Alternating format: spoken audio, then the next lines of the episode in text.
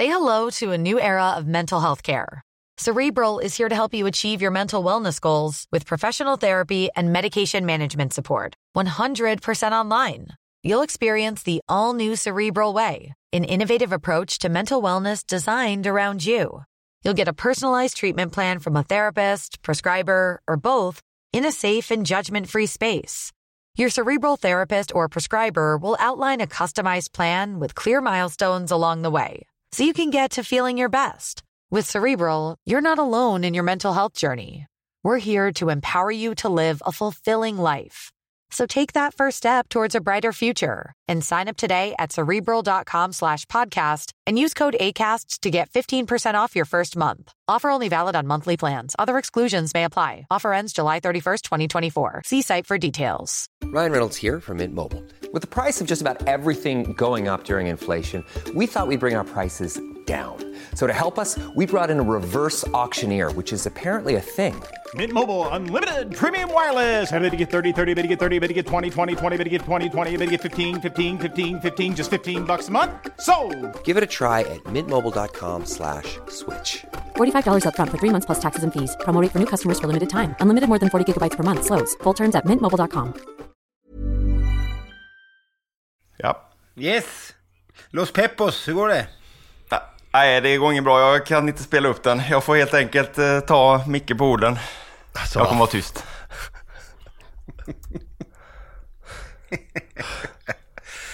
Ja, det är cirkuspepp. Ja. WhatsApp kunde inte spela upp. Kan inte ni som är så jävla rediga bara svara på fråghelvetet då? Ja, svar. Så vi kan Börjar Martin här då? nu. Ska jag börja? Ja, kör. Gjort. Vad fan funkar det inte för då? Hur var det här då? Hur var det här då? Hur var det här då? Hur var det här då? Hur var det här då? Ja, hur var det här då? Tjena tjena och välkomna till podden Hur var det här då? Eh, Viktor, engelska. Ja, Det är ju inte så enkelt ibland har jag Nej. lärt mig själv för jag är kass på det. Men som polis känner jag att ah, man borde väl kunna lite engelska i alla fall. Men eh, jag såg ett Twitter där, vad, vad hände? Ja det var, för det första var det folk som ville tro att, att det var jag, det var det inte. Eh, utan eh, man ska ju behärska engelska, det är ju krav på det rent av. Men eh, ja, det här var en- två kollegor var ute och åkte och så såg de en eh, bil då, en diplomatbil som körde lite tokigt. Så att de skulle prata med, med vederbörande i alla fall och höga vederbörande och förklara liksom att...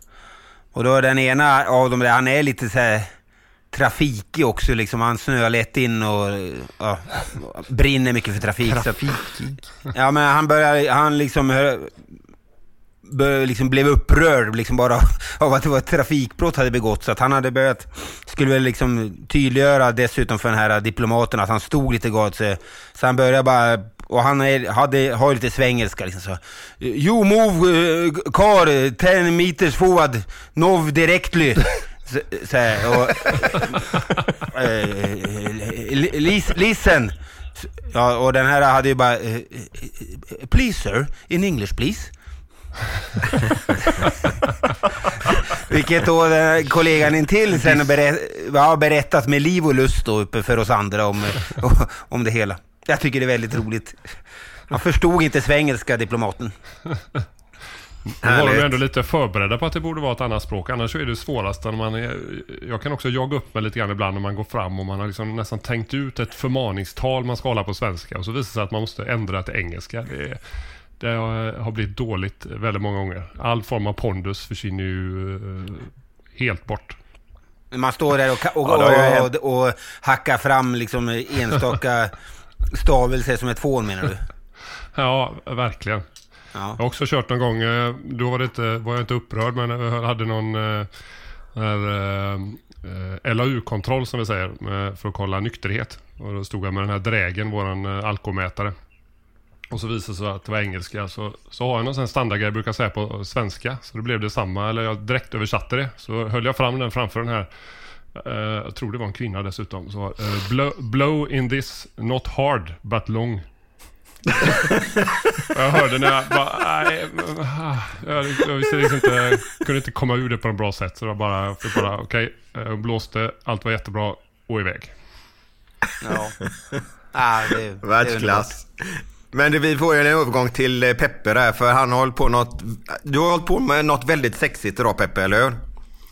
Ja, kanske inte jag, men, men våra förhandlare på Polisförbundet har förhandlat fram eh, ännu en gång ska sägas, riktigt bra avtal för våra medlemmar och eh, poliser där ute. Eh, Berätta, är, vad får vi?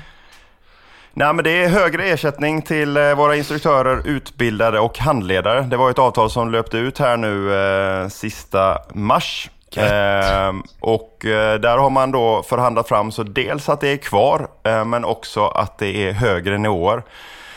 Och bland annat då för, ja men till exempel då våra handledare för instruktörer och våra aspirantinstruktörer. Så det ger eh, ja, men jäkligt bra klirr i kassan och framförallt ett, eh, ja, men ett riktigt bra förhandlat avtal. Riktigt, riktigt bra. Jag är sjukt stolt som facklig företrädare idag kan jag säga. Show me the money! Vad, blir, vad pratar vi för nu- nuffror?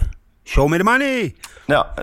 Ja, men för, för handledarna så blir ju då eh, istället för 3 000 kronor i månaden 3 600 kronor. Eh, och för eh, våra aspirantinstruktörer så höjs den siffran från 200 till 240 kronor per dag.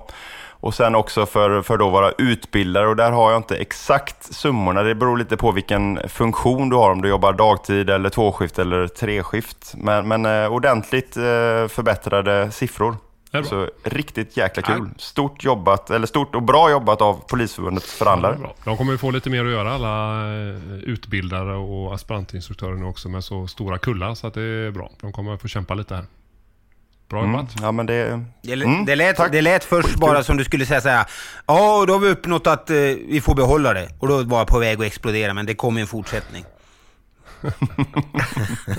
Men även om det hade varit att vi bara fick behålla så är det väldigt bra summor. Men, men ja, nu blir det upp till 20% bättre så det blev riktigt bra. Vad ska ni satsa på stackars chefer, Peppe då? Ja, de där stackars cheferna, de, eh, de, ni hamnar ju alltid i kläm enligt er själva och så kollar man på era lönebesked och så bara, ja, vad är det ni håller på med? Jo, men när ska Nej, men man- skämt åsido. Eh, mm. När ska man satsa på oss twittrare? Just det. det, borde, det borde ju ha gjorts för länge sedan. Då kommer jag tillbaka, jag lovar, med Ja, där kraft. kan vi snacka show me the money liksom. En krona per följare vore rimligt, eh, Viktor. Ja, det vore riktigt gött. Nadim, Ja, kompis. du har varit på konferens. Ja, vi har haft eh, Borås. Borås har varit värd för den årliga stora brottsförebyggarkonferensen Råd för framtiden. En oerhört populär konferens kan jag säga för att när de biljetterna släpps så är de slut snabbare än Håkan Hellström-biljetter så det är väldigt många som inte får plats på dem. Och i år har den varit i Borås eh, och det har varit väldigt eh, uppskattat och väldigt stort arrangemang. Och eh, det är väldigt, eh, det är otroligt inspirerande att träffa alla andra brottsförebyggare runt omkring i Sverige för man är rätt ensam i den här lilla dammen man simmar själv i. Även internt inom Polismyndigheten kan jag tycka.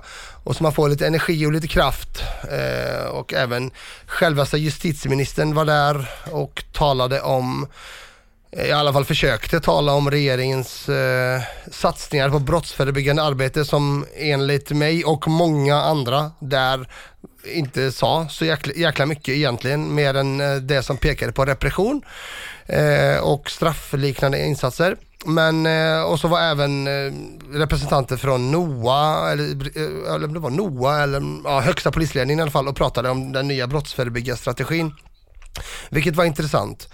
Eh, Så att det, var, det var bra. Det var bra. Det var fina dagar. Framförallt så blev det en väldigt lyckad eh, konferensmiddag på kvällen. eh, Där man um, träffas under lite mer avslappnade former. Ja, ni vet ju hur det går till va. Och på... Finlandsfärja. Ja, nej, nej, nej. Vi är, vi är brottsförebyggare, anständiga människor. Vi håller inte på med Finlandsfärja. Det är ingen, det är ingen blåljusfest, Mikael Nej, Martin. nej. Men på tal om engelska vill jag bara, eh, det som Viktor och de, ni pr- pratade, kommer ni ihåg tidigare på Twitter när det fanns ett konto som heter Sweden som gick runt veckovis bland olika Just det. svenska twittrare? Mm. Kent, Kent Jag Wester min- fick väl ratta det en gång va? Ja, och jag har också fått ratta det en gång. Jag blev ju Sweden en gång och då fick man ju prata, eller skriva på engelska under en hel vecka. Eh, och det var väldigt roligt för att Peppe ringde mig efter några dagar. Han bara, du erkänn nu, det är inte du som skriver dina engelska tweets. Du kan omöjligt vara så här bra på engelska. Och jag fick liksom, jo jag, jag, är, jag är faktiskt ganska duktig på engelska. Jag är jättedålig på matte och många andra saker. Och du trodde verkligen inte på mig så jag fick svära min, eh, eh, ja det var, det var väldigt roligt. Jag kommer att tänka på det nu när jag pratar om poliser och engelska. Men det har ju kommit fram i efterhand att det var ju faktiskt inte du. Nanne. Absolut inte och jag ska, fak- jag ska faktiskt till och med till Oslo här om någon vecka och föreläsa på engelska så att du får gärna följa med och lyssna om du vill, om du vill lyssna. Jag behöver, jag behöver eh, sällskap i bilen, Peppe.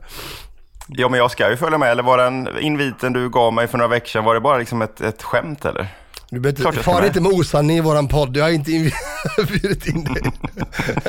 ja, nej, så det har jag hållit på med, råd för framtiden där Micke. Härligt. Eh, Martin, hade du något roligt som hänt? Eh, nej, inte som rör Nej. polisyrket. Jag kan ju passa på att nämna bara att uh, Frölunda är i semifinal. Det var väldigt roligt. Jag har präglat de senaste dagarna. Jag har haft ångest i flera dagar här. Ja, det är så. Ja, verkligen. Varför? Att, eh, Berätta. för att uh, Frölunda betyder mycket. Och jag blir väldigt glad när de vinner och väldigt ledsen när de förlorar. Nu Jag håller på Färjestad så att jag håller inte med dig. Åh, vad härligt. Det glädjer mig Mm. oerhört att du håller på Färjestad. Eh, Det är några på jobbet som gör det också. Och då, jag är, är lika dålig vinnare som jag är förlorare. Så att jag eh, eh, är på dem ganska hårt där. Nu vill, vi inte, nu vill vi inte ha ett nytt studiobråk här va? Det har, det har, vi, haft, det har vi haft nog av idrottsliga sammanhang. Dagens lyssnarfråga från Birgitta. Hennes fråga lyder så här. Känner ni inom polisen att ni har mer stöd från medborgarna nu? För visst har det skett en vändning. Det anser jag som medborgare när jag läser på sociala medier till exempel. Då. Känner ni att det är efter någon speciell händelse som till exempel efter dådet på Drottninggatan? Eller när har det vänt tycker ni? Om ni överhuvudtaget tycker att det har vänt. Vänliga hälsningar Birgitta. Min uppfattning är ju att vi har haft, jag tycker vi har haft högt, jag har upplevt högt förtroende ganska länge liksom. Under lång tid. Det var kanske under den här, äh, det sviktade, som man märkte det i, i, den, i samband med den här REVA-debatten för tio år sedan. Men utöver det, sen har ju händelser som Drottninggatan och sånt såklart bidragit till att vi får bättre. Men jag tror att, eh, vi, och vi såg ju häromdagen också att det kom ju en undersökning här som visar att vi har fortfarande högt förtroende bland medborgarna trots, får man väl ändå säga, eh, låg uppklaringsprocent och mycket som händer. Men jag tror att efter med all, när det blir uppseendeväckande våld som skjutningar och sprängningar och oroliga tider, då, då är folk benägna att känna förtroende ändå för den myndighet som, om man ska uttrycka sig så, som ska stå emellan och, och vara skydd och även klara upp och, och bekämpa det här. Så då, därför tror jag att eh, jag tror det hänger ihop och är mindre avhängt av eh, att man presterar liksom mass, en, rad, en radda uppklarade mord och sånt där. Sen är det som jag kommenterar själv, förtroende, det, högt förtroende är bra men det måste förtjänas och inte bara förvaltas. Och att man sitter nöjd. Jag kan bara instämma med Viktor. Jag känner att vi har ett eh, väldigt högt förtroende för, för, från våra medborgare. Det får vi höra eh, dagligen skulle jag säga och känna den uppskattningen när vi faktiskt är ute i, i våra områden och jobbar. Så ja, jag, jag skulle säga att eh, ett stort tack till alla som faktiskt eh, har eh, vårt förtroende. Eh, det glädjer att höra. Ja, jag kan bara hålla med. Eh, och jag tycker utifrån uh, jobba i ett särskilt utsatt område där man har, där är ju ett av, eh, Eh, en av delarna i det är att eh, människor inte vågar vittna och så vidare. Eh, och där tycker jag det har skett en, eh, skett en förändring till det bättre. Eh, för jag tycker som du tidigare har varit inne på här att det, vi har ett eh, stort, högt förtroende. Och vi har eh, många som stöder oss.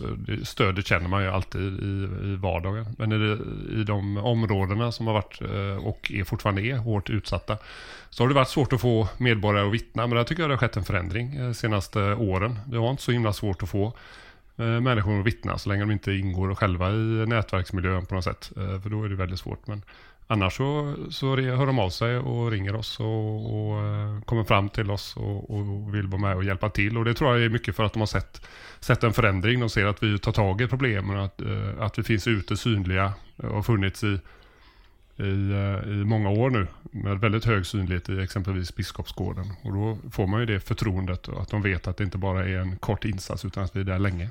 det där har vi förtjänat det tror jag. Nadim? Alltså det är- finns inte mycket tråkigare än att lyssna på fyra personer som håller med varandra. Så jag håller egentligen med. Jag delar om att vi har ett högt eh, förtroende och att, och att vi gör vårt bästa för att förvalta det. Men ibland så kan jag känna att vi inte alltid förtjänar det förtroendet och att vi mycket baseras på det som Viktor inledde med att läget är som det är och det enda man kan förlita sig på det är att vi faktiskt gör vårt jobb och då blir det liksom någon slags att vi måste eh, lita på polisen och tro på polisen på det sättet. Så att, och sen ska man inte sticka under stolen med att det finns, eh, det finns områden, det finns kluster inom områden där vi inte har särskilt högt förtroende och det är någonting som jag vet områdespolisen jobbar stenhårt med bara för att nämna någonting som är en utvecklingspotential.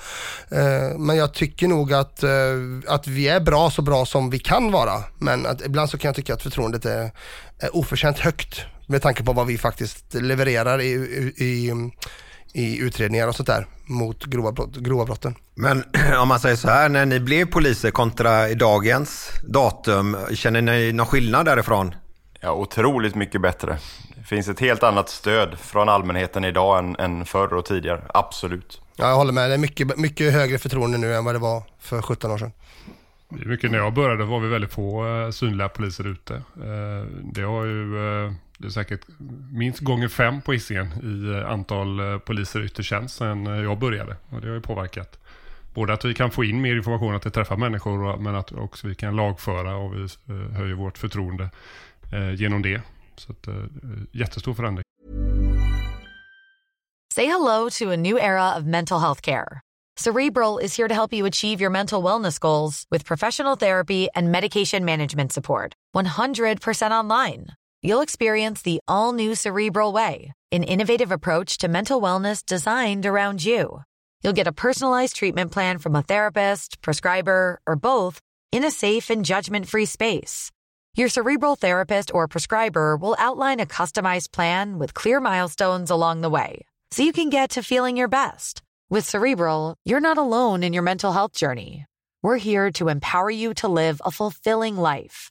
So take that first step towards a brighter future and sign up today at cerebral.com slash podcast and use code ACAST to get 15% off your first month. Offer only valid on monthly plans. Other exclusions may apply. Offer ends July 31st, 2024. See site for details. Hey, I'm Ryan Reynolds. At Mint Mobile, we like to do the opposite of what Big Wireless does. They charge you a lot, we charge you a little. So naturally, when they announced they'd be raising their prices due to inflation, we decided to deflate our prices due to not hating you. That's right. We're cutting the price of Mint Unlimited from $30 a month to just $15 a month. Give it a try at mintmobile.com slash switch. $45 upfront for three months plus taxes and fees. Promo for new customers for limited time. Unlimited more than 40 gigabytes per month. Slows. Full terms at mintmobile.com. Jag tänker bara, din, ditt bidrag till det är väl din längd, där du syn, syns tre gånger så mycket som alla andra. Det måste dubbla förtroendet för, för områdespolisen. Jag tänker också det. Jag har ju säkert ökat eh, oerhört sedan 2005 där. Det var ju Uppdrag granskning hade ju här nu ett reportage, eller ett reportage, en, en serie var det nästan va? Mm, fyra avsnitt. Ja, fyra avsnitt om påskupploppen. Uh, vad anser ni om det? Ja, men först och främst så är det väl bra att eh, polisens arbete granskas. Som, som vi har sagt tidigare, vi ska tåla en granskning och vi ska tåla kritik och vi ska vara så bra det bara går. Eh, det som har fått många att reagera på just den här granskningen, eh, det är väl att man kanske inte tycker att den är speciellt objektiv. Och här tror jag nog att, att vi bara inom, inom gruppen här har lite olika syn på det. Men, ehm, Ja, jag tycker det är bra att det granskas. Jag tycker det är bra att det förs fram och eh, att man får en tydlig bild av vad vi faktiskt utsattes för där under de här dagarna. Eh, och det är ju bilder som, som kanske inte har eh, släppts tidigare och man kanske inte har fått en, en lika bra bild av vad som faktiskt mötte oss de här dagarna. Eh, som jag nu tycker blir väldigt tydligt. Eh, även om det finns såklart otroligt många fler och liknande sekvenser som, som jag gärna hade sett eh, kommit ut. Men eh, jag tycker det är, det är bra att vi granskas. Sen så kan man ju alltid bedöma hur det granskas. Ehm, jag släpper över till övriga så, så kan jag flika in lite senare. Vad, vad säger ni? Ja, jag har försökt också nyansera mig efter att ha sett det där. Jag tycker i det stora taget så har jag inga problem med, med granskningen. Jag tycker som du, det är bra. Och det är bra att flera kollegor eh, medverkar och inte liksom eh, inte vill ställa upp, ställa upp och sånt där i granskningarna. Och att de även är öpp, öppna med vad de tycker gick bra och inte bra. Sen tycker jag vissa vinklar och slutsatser i tolkningar är lite långsökta från programmet. Att, eh, och så vidare. Och kanske framförallt rubriksättningen och artiklarna runt omkring som har varit, eh, har ju väckt lite frågor. Som att polischefen var, inte var på plats utan var i en stuga i, och firade påsk. Liksom. Jag tycker det, att det gör något stort nummer av det, det tyckte jag kändes konstigt. Annars var det, det små detaljer som, eh, som eh, man reagerar på. Men överlag tycker jag det är bra att, att man skildrar vad som faktiskt hände och även vad polisen kan göra bättre såklart. För drar vi inga lärdomar då upprepar vi misstagen.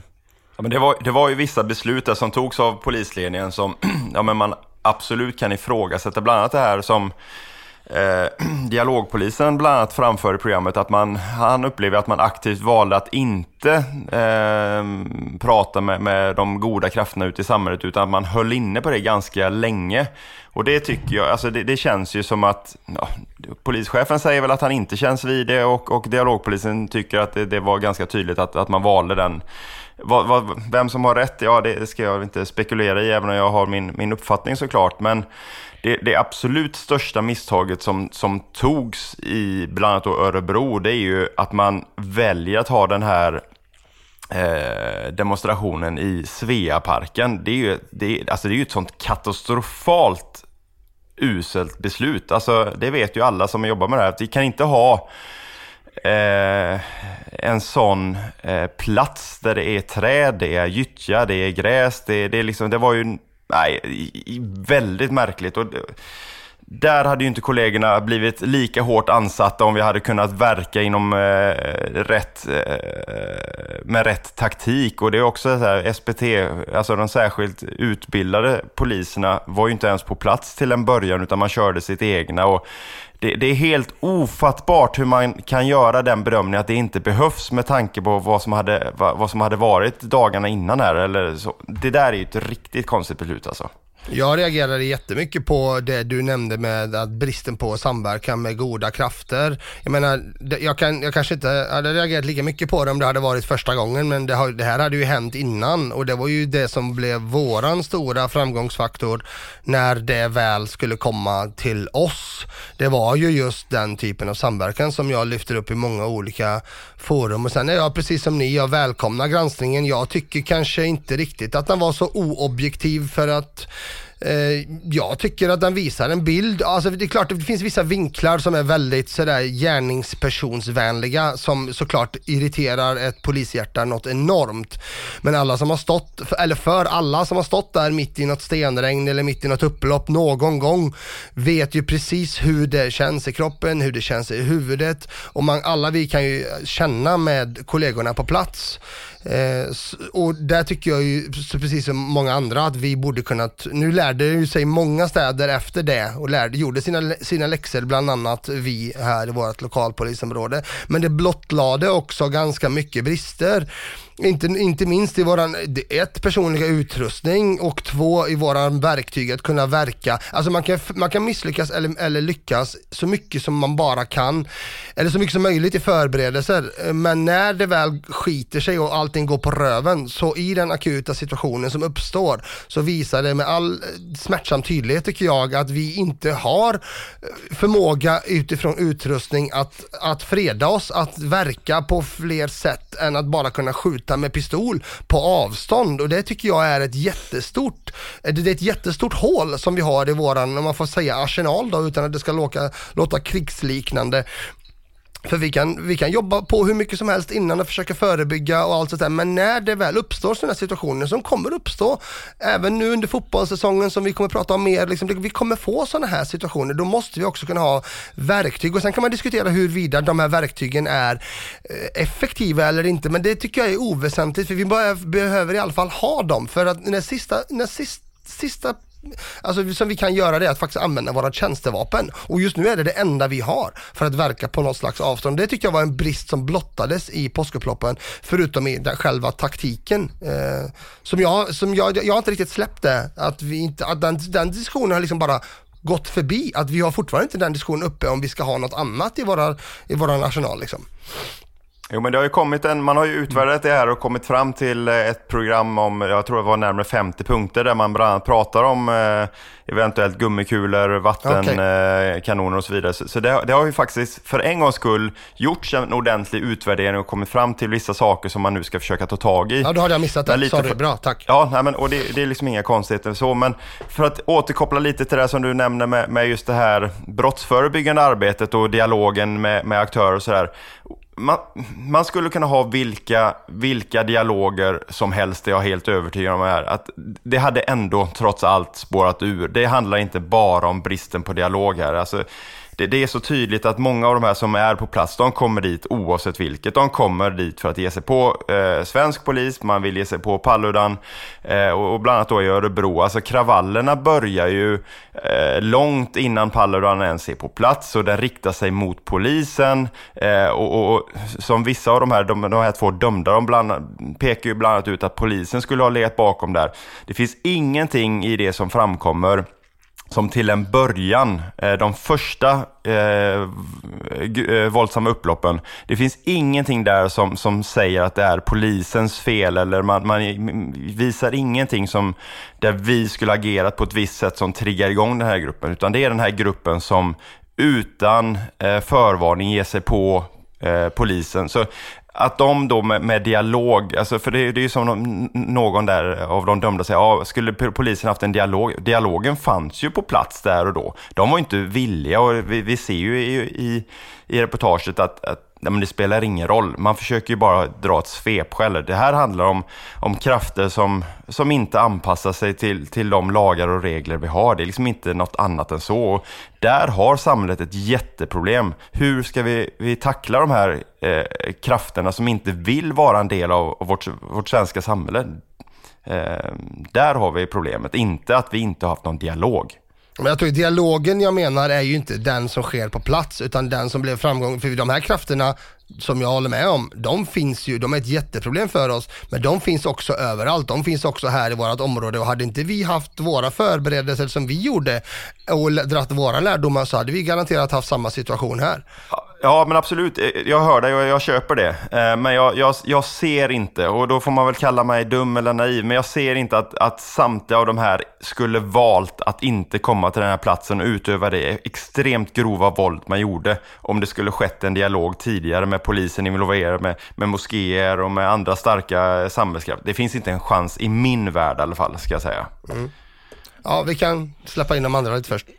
Ja, jag vill, nu hann det mycket, passera mycket prat emellan, men jag vill bara påminna Pepp att de har ju utbildat nu eh, röj och släckningsfordon som det kallas, där det finns vattenkanoner. Så de har ju haft poliser som har gått utbildningar och kan... Så ska vi sätta in sådana bilar som de har i Danmark så kommer vi kunna använda dem. Sen att Sverige inte ännu har några egna sådana bilar, men vi har eh, kapaciteten nu inom SPT. Både från eh, Stockholm, Göteborg och Malmö. Så att viss åtgärd har redan vidtagits. Vad gäller vattenkanoner och sånt.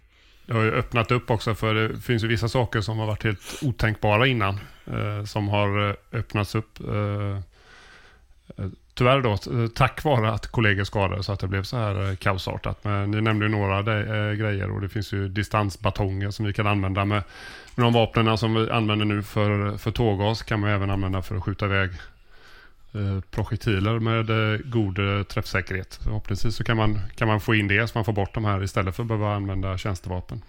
Vad är det för något Martin? Det är en form av... eh, Det ser väl ut ungefär som den eh, lilla eh, tårgasgranaten typ som skjuter. Men man kan, det finns massa olika saker man kan ha med där. Man kan ha olika färger för att liksom eh, färgsätta en, eh, en kriminell. Att den personen ska gripas. Då har han den färgen på sig sen att man skjuter iväg. Man skjuter iväg. Det, är det kallas ju för, jag- tror samlingsbegreppet är less lethal. Att det är, det är inte ofarligt eh, som, man, eh, som namnet antyder där då. Eh, Men att det inte är direkt dödligt. Så man skjuter på ett visst avstånd mot en person så ska det ju vara som en ja, distansbatong då. Man får en rejäl, en rejäl smäll. Men det ska inte, eh, ja, eh, ska inte vara livsfarligt då. Så man kan använda det. Det Okej. finns ju i massa olika länder. eh, Den typen av eh, verktyg. För det är ju gummikulor. Det blir ju jag tror jag blir farligare om man tänker gummikulor som, som man använder med våra vanliga vapen att man skjuter. För då kan du flyga hur som helst och, och det kanske blir fler. Och, och det kan träffa ögon och så här. Men det här är ju lite större. Eh, som man ska Mm. eh, skjuta på då. Inte, inte såklart eh, sikta på Ja, huvudet. Yes. Ska, ska ju även... Eh, tårgas användes ju i, i Malmö under påskkravallerna Precis. kopplat till Paludan. Sen vet jag att det finns eh, runt om i, beroende på vilken region man är, så har man lite olika syn på det där inom polisledningen, hur och när och om tårgasskyttar ska finnas i beredskap. Så att det finns väl lite, det skiljer där om, vet jag. Ja, jag tycker min, min största invändning till själva Eh, programmet, så jag tycker som ni har nämnt, det är mycket delar, många delar som är bra, som vi behöver ta till oss av, som, som blev fel. Och det var nästan den största frustrationen när man följde det på avstånd i början, det var hur, hur det kunde bli så att vi är bättre än så här. Man känner själv att det här borde vi kunna lösa bättre. Vi har en bra metodik för det.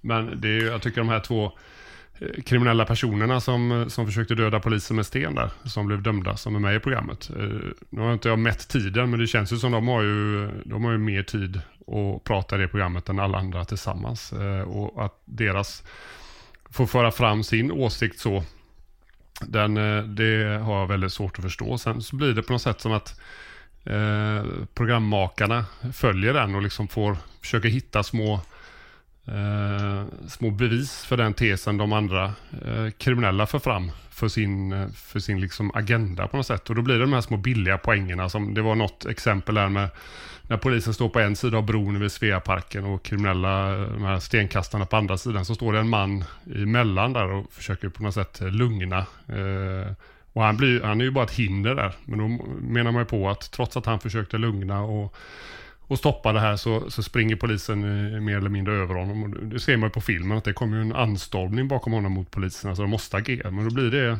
en kort grej som de bara nämner som någon form av bevis för att polisen gör fel. Jag tycker det fanns flera sådana Eh, delar som man kunde varit lite mer nyanserad och pratat. Kanske man har haft med någon polis med som pratar om taktiken och hur vi måste agera.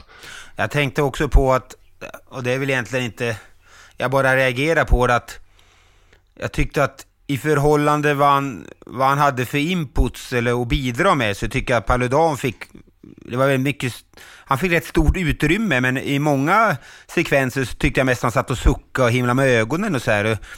Eh, jag, jag, vet, vet, förstod inte riktigt var, varför han skulle vara med så himla mycket. Och, ja, att svenskarna förstod inte att det skulle bli eh, kravaller, alla andra fattar mig inte. Men jag tyckte att det hade varit intressantare om man hade kunnat få ur han lite mer vad hans bevekelsegrund är. Han var ju inne och berättade där att varför och vad och så här och att han hade större chans att få eh, Sverige att exemplifiera hur dåligt islam är och allt det här liksom. Men, men, och det, var ju, det hade ju gott och väl fått kunna varit i ett avsnitt, men sen tyckte jag mest att han, ja, att han inte, ja, jag vet inte. Jag bara reagerar på det.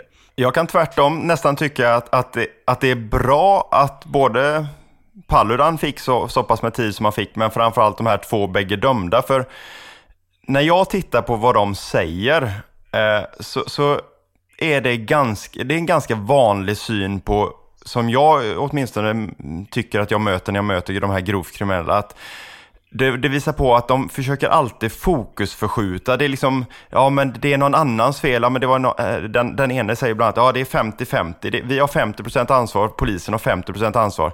Alltså, och det är, ju, det är, alltid någon, det är alltid någon annans fel. Det, det är liksom inte de som, som, som är ansvariga, utan man vill alltid fokusförskjuta. Och därav tycker jag att det är bra att de får så mycket tid, för det, det målar upp en bild som, som jag åtminstone kände igen bland de vi möter. Att som de bara förstärker i det här programmet. Den här offermentaliteten och det är någon annans fel och tack vare att de gjorde si så gjorde vi så. Ja, men det man glömmer är, hade ingen gjort någonting så hade det här varit en helt fredlig demonstration. När de börjar ta till våld, det är då det eskalerar och då måste vi möta upp. De har också den klassiska kriminella inställningen att eh, de, de kommer ihåg detaljer väldigt mycket, men så fort Eh, så fort de själva har begått brott där de är överbevisade och plötsligt så får de en kollektiv minnesförlust. Jag tyckte det var konstigt, deras bakgrund också. De var vana kampsportare. Så säger de så fort de fick någon smäll eller att någonting hände så helt tappade de det och fick minnesförlust. Eh, då hade de ju varit väldigt dåliga kampsportare om de eh, är så känsliga.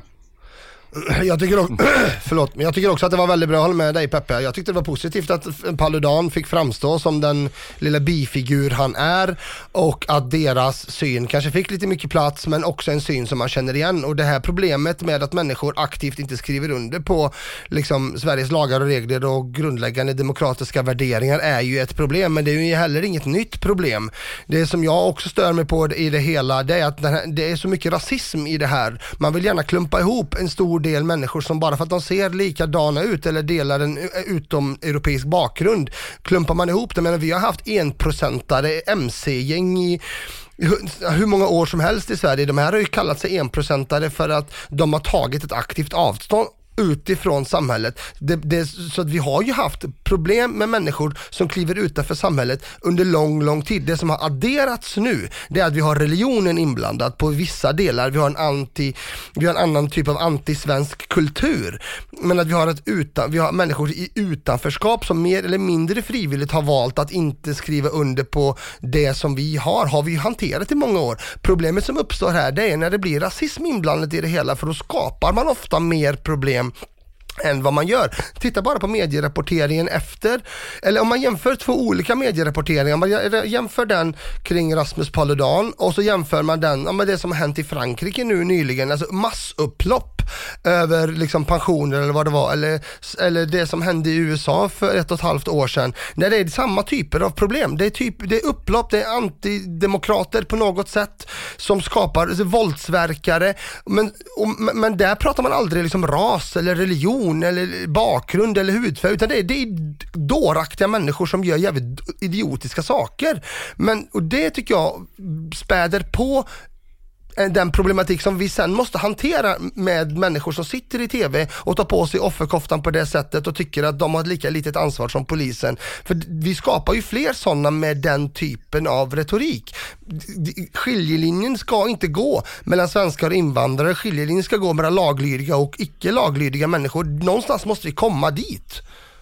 Jo men absolut, och, och där kan jag hålla med om. Det blir alltid en fråga om, ja men lite som du är inne om religion eller inte här. Det är precis som du säger, det här handlar om, om, om våldsbejakare alternativt icke-våldsbejakare. Men det är så jävla lätt att göra den dragningen för, ja, men som i de här fallen, ja det var ju i stort, eller det var väl i stort sett bara invandrare. Och sen så istället för att se den lilla eh, gruppen i, inom, inom den stora gruppen så, så drar man alla över en och samma kam. Men någonstans så kanske Sverige också måste börja inse, men hur, och ställa sig faktiskt frågan, hur gör vi med dem som inte vill anpassa sig efter de normer och regler eller lagar som i detta fallet, som inte vill vara en del av gemenskapen. Och Vi ska göra livet inte- jävligt jobbigt för dem på alla sätt och vis. Så som vi attackerade MC-gängen på det sättet liksom. Precis på samma sätt. Vi gick, i, vi gick på dem med liksom alla myndigheters olika samverkan med ekonomi, med bidrag, med bostäder, med bilar, med kronofogd, hela den skiten. Tar man ett aktivt avstånd så ska man också möta ett aktivt motstånd. Ja, och där är vi helt, helt delaktiga. Och det som lyfts fram bland annat då i, ja, men i Tidöavtalet, ja, men det är ju att, att fler eh, ska utvisas till exempel. Och det, det, det, är liksom, ju- det, det har ju blivit, eller det har varit en sån här jättestor grej att ja, men så kan man inte göra. Alltså, vad är det egentligen, vad är det svåra i att utvisa någon som, som med, med grovt våld har visat att man inte står upp för det, de lagar och regler som finns i Sverige? Alltså det, för mig är det inte ens känsligt, men det blir ju ett jävla ramaskri och frågar vi våra, våra, våra, eller många av våra invandrare som har kommit eh, till Sverige och fått hjälp, eller åtminstone att vi har sagt att vi ska hjälpa, som nu bor i de här utanförskapsområdena, de är ju de första skulle jag säga i debatten som, som menar på, men varför låter ni de här vara kvar och, och, och förstöra vårt samhälle? Det där tycker jag är en no-brainer. Alltså, Problemet som Nej, uppstår jag bara, jag, jag, jag håller med, jag tror, inte, jag tror inte jättemånga har jättestora problem med att eh, människor med, med, med, som har kommit till Sverige med dåliga intentioner begår brottsliga handlingar och sådär. Det tror jag inte särskilt många har. Problemet som uppstår, det är att de allra flesta grovt kriminella människorna vi har att göra idag, grovt kriminella barnen vi har att göra idag, de är födda i Sverige. De har inte någon annanstans att åka hem till. Fastän de har föräldrar från Somalia, eller Irak eller Libanon, så är de inte alltid medborgare per automatik. De har ingen anknytning till det landet förutom deras föräldrars DNA. Och där uppstår problematiken. Ska de utvisas? Vart ska de upp utvisas? När, förstår du? Det, det är någonting Ja, som absolut. jag vänder mig emot. Men människor som har kommit hit med dåliga... Ja, En stor del av de som eh, kan utvisas, de, är ju, de går inte att verkställa istället. För då har de, de länderna sätter ju system att inte ta emot sina egna medborgare som, eh, som man vill utvisa på grund av brott. Så det blir ju ett moment 22, den eh, diskussionen blir nästan, spelar inte så stor roll i slutändan. Det är mer, mer en populistisk grej som man för fram och pratar Exakt om. jag så. Men, men där måste politiken göra mer. Det blir ju jävligt märkligt när man å ena sidan ger bistånd till de här länderna å andra sidan så, så tar de inte emot sina egna grovt kriminella individer. Alltså, det här får man ju sätta hårt mot hårt. Vi kan inte vara så mjuka i de här frågorna tycker jag. Vi har ju jätteproblem med kriminella som eh, eh, begår sina brottsliga handlingar på, eh, de eh, jobbar hemifrån så att säga. Distansarbete från Turkiet exempelvis, där går ju inte att få ut någonting för det är så känsligt just nu att- att göra någonting där. Men jag vill ändå, innan vi, eh, vi kommer fortsätta prata om det här ämnet kanske, men jag vill ändå föra fram det som är positivt också med programmet, det är ju att visa på vilket helt sanslöst våld som eh, poliser utsattes för där. Det är helt sinnessjukt när man ser hur det verkligen regnar stenar och, och poliserna som är med beskriver det otroligt väl. Jag tycker många poliser, eh, eh, de gjorde ju ett heroiskt jobb där såklart, de som var, var inne i där och även de poliserna som medverkar i programmet, både eh, Både som Jonas som beskrev hur han satt fast med i, i polisbussen där. Och eh, de som beskrev i Norrköping och sen eh, inte minst eh, dialogpolisen som beskrev just eh, hans besvikelse och vad han ville göra där. Det finns många, många bra poliser som eh, vågade och stod upp och berättade i programmet. De ska ha all heder. Sen tycker jag, en sak som jag tyckte var lite intressant, rent polistaktiskt, som det blev ganska bra illustrerat, så brukar vi prata så här, vet, vi ska ha samma lägesbild och eh, rättvisande lägesbild för att liksom kunna göra ett bra jobb.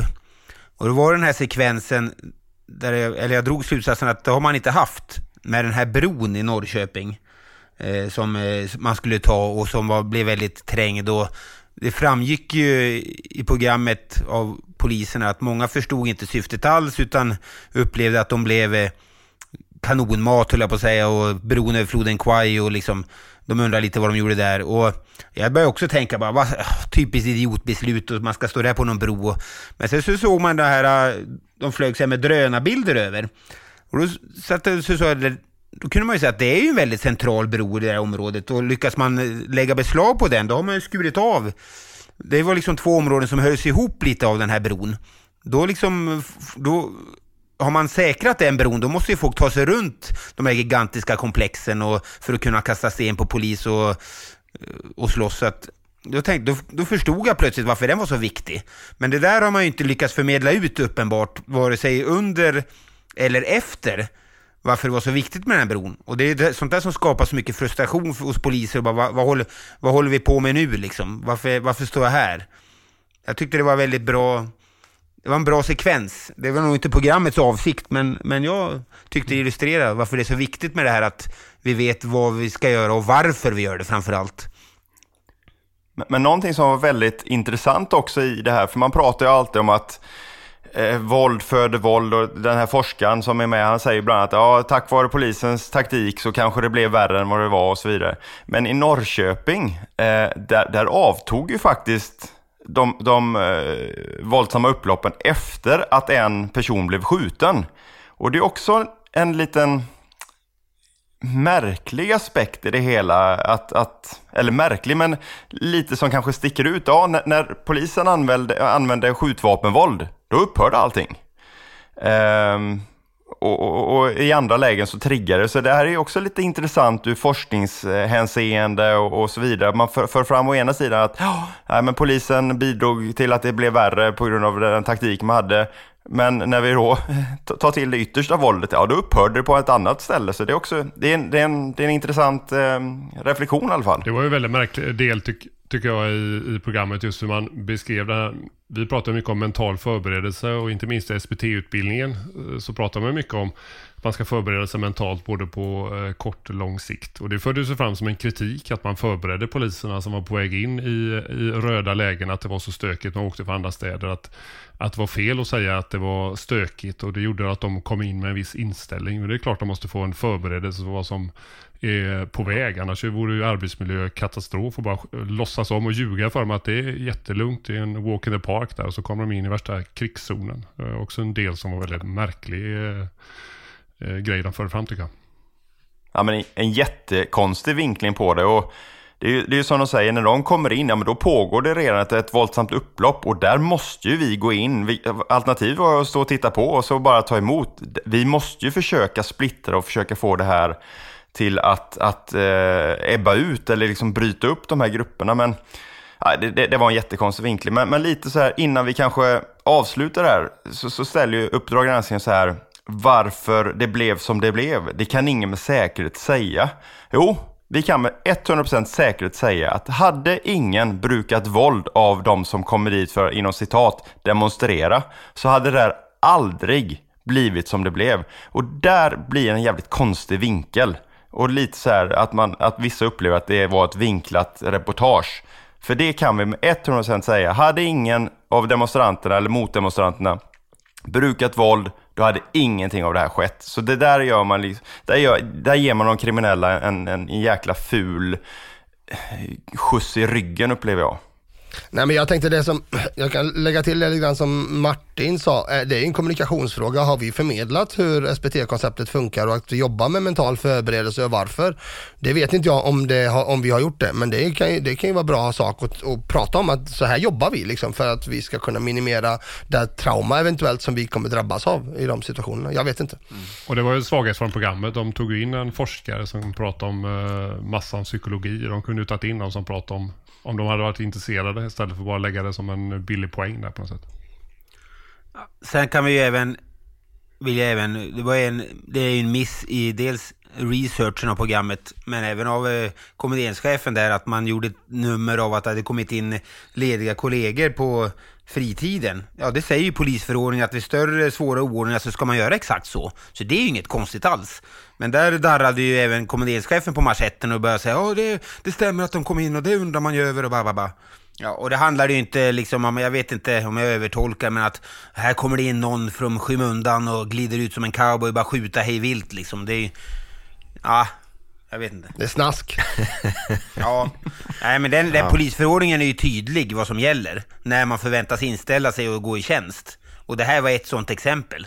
Men det är ju så märkligt just det här att, att vi har så många kollegor som blir så otroligt darriga när någon vill kritiskt granska oss.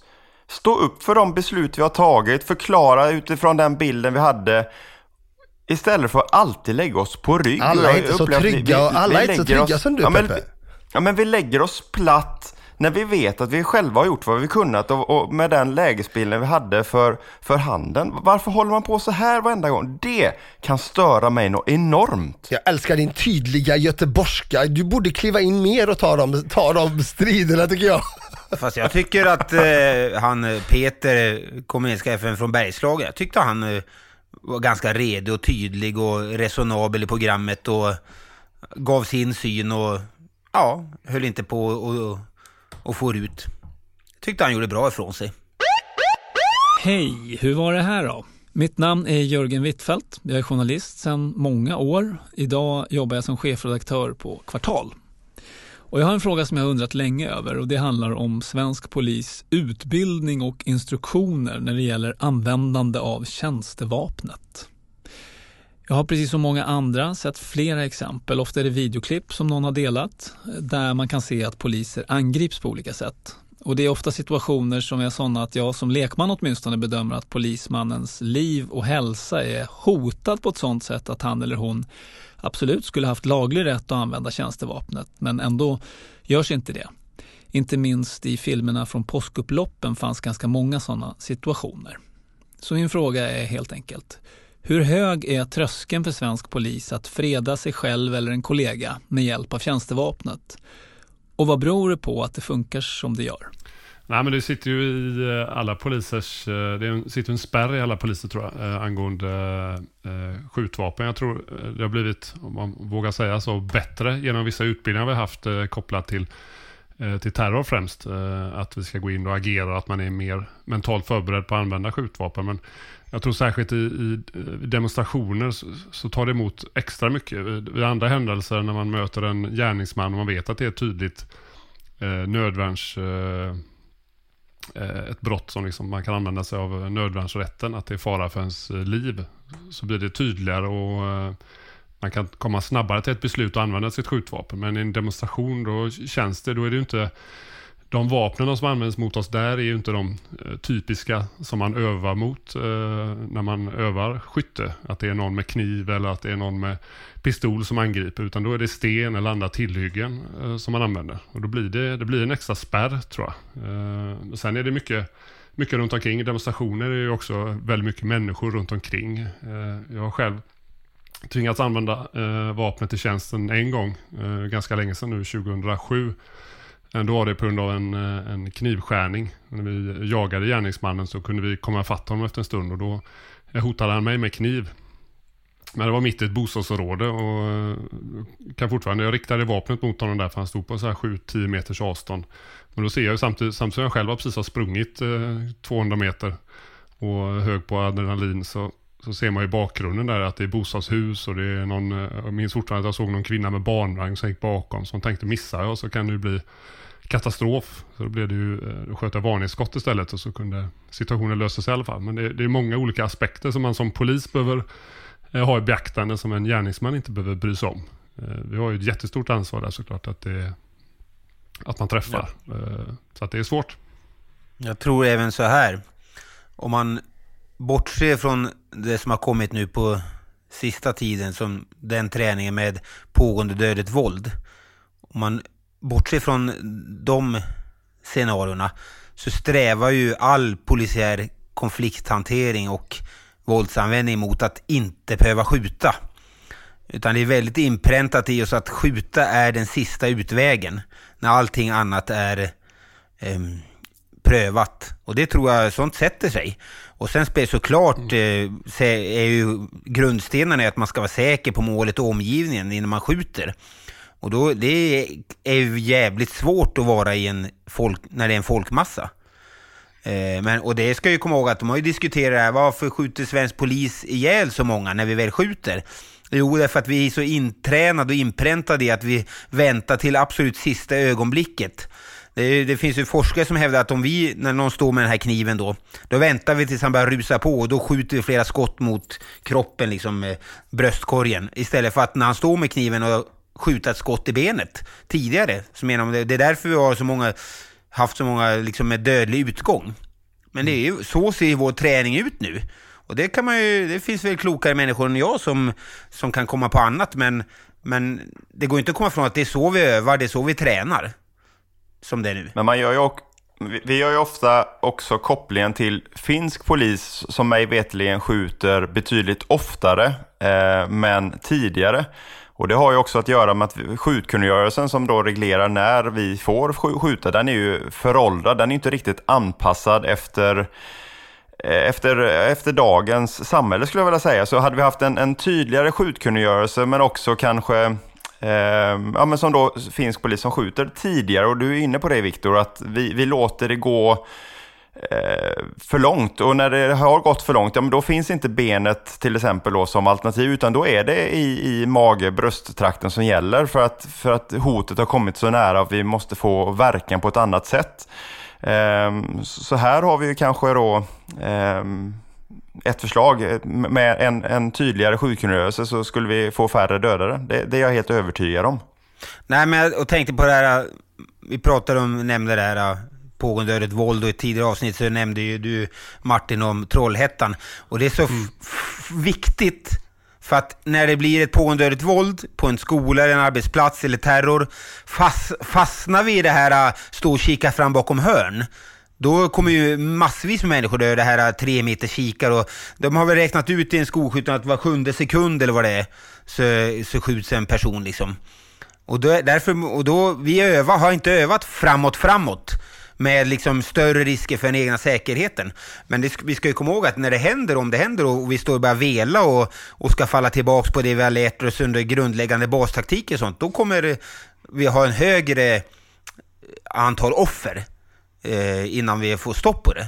Och det har, men det, jag tycker det har myndigheten fattat. Och man har ju liksom börjat lyfta ur mer sådana scenarion och det här. Men det finns ju en, en kollision däremellan i det sättet vi utbildar på. Men det har vi övat på i, i mängder av år, att vi inte ska stå och, och titta utan vi ska framåt, framåt. Eller vad missuppfattar ja, jag helt? Här? Nej, jag tycker inte att det har präntats in. Jag tycker fortfarande det är... Eh, eh, jag tycker inte vi har med det i, i sån stor utsträckning vi borde behöva öva. Jag tror att folk kommer... Jag, jag ser en risk att folk kommer fastna i det här, stå och kika fram bakom hörn och sen tassa fram och växelvis och så här liksom försiktigt. Men jag kan ha fel. Ja, kan jag säga. Ja, min, min upplevelse och det vi tränar på hos oss i alla fall, där är det glasklart. Det, det finns ingen tvekan. Uh, skulle jag hamna i en sån situation, då vet jag exakt vad jag skulle göra. Det är framåt, framåt. Det är inte något annat. Ja, men jag tror... Men det, jag, jag, vet inte om vi... Då, mm. jag, ja, det vet folk. Men man faller ju, när i ett pressat läge faller man tillbaks på det ryggmärgen, det man har övat. Jag vet också att jag ska framåt, framåt. Men när det blir liksom... Eh, skarpt läge och du ska falla tillbaka på det, då undrar jag om det verkligen står i proportion till det andra liksom. Men det, det är mina farhågor. Jag, jag är glad om jag har fel. Jag kan bara prata från, från Storgöteborg där jag har jobbat nu de senaste 10-11 åren och där har vi haft otroligt duktiga utbildare som har åtminstone präntat in det i min kull och, och äldre kullar skulle jag säga, eller, i, eller ja, i, liknande kullar som, som min. Jag tycker att vi har en väldigt tydlig plan för vad som komma skall och att vi är trygga i om vi skulle hamna, hamna i de här situationerna. Ja, Så, men, Martin, men, du, men, menar ja. ni då att ni övar lika mycket på sådana scenarion som eh, nödvärnsdraget och eh, höjd beredskapsskjutningarna. Det går ju på något sätt lite trender i det. När, när terrorn var mer på agendan så hade vi ju flera omgångar i våran, eh, den här konfliktutbildningen, Polcon. Eh, när det var, då var det mycket framåt, framåt. Och sen så har det gått lite i Eh, har man haft andra typer av, eh, av utbildningar, annan inriktning. Men det är ju fortfarande, man har inte ändrat inriktningen på hur vi ska agera vid eh, PDV-händelser, pågående dödligt våld. Att man, man, övar, man kör ju när vi ska in och söka efter vid brott i nära relation och söka igenom en lägenhet där någon kan ha vapen. Då, då kör vi ju tremeterskikarna.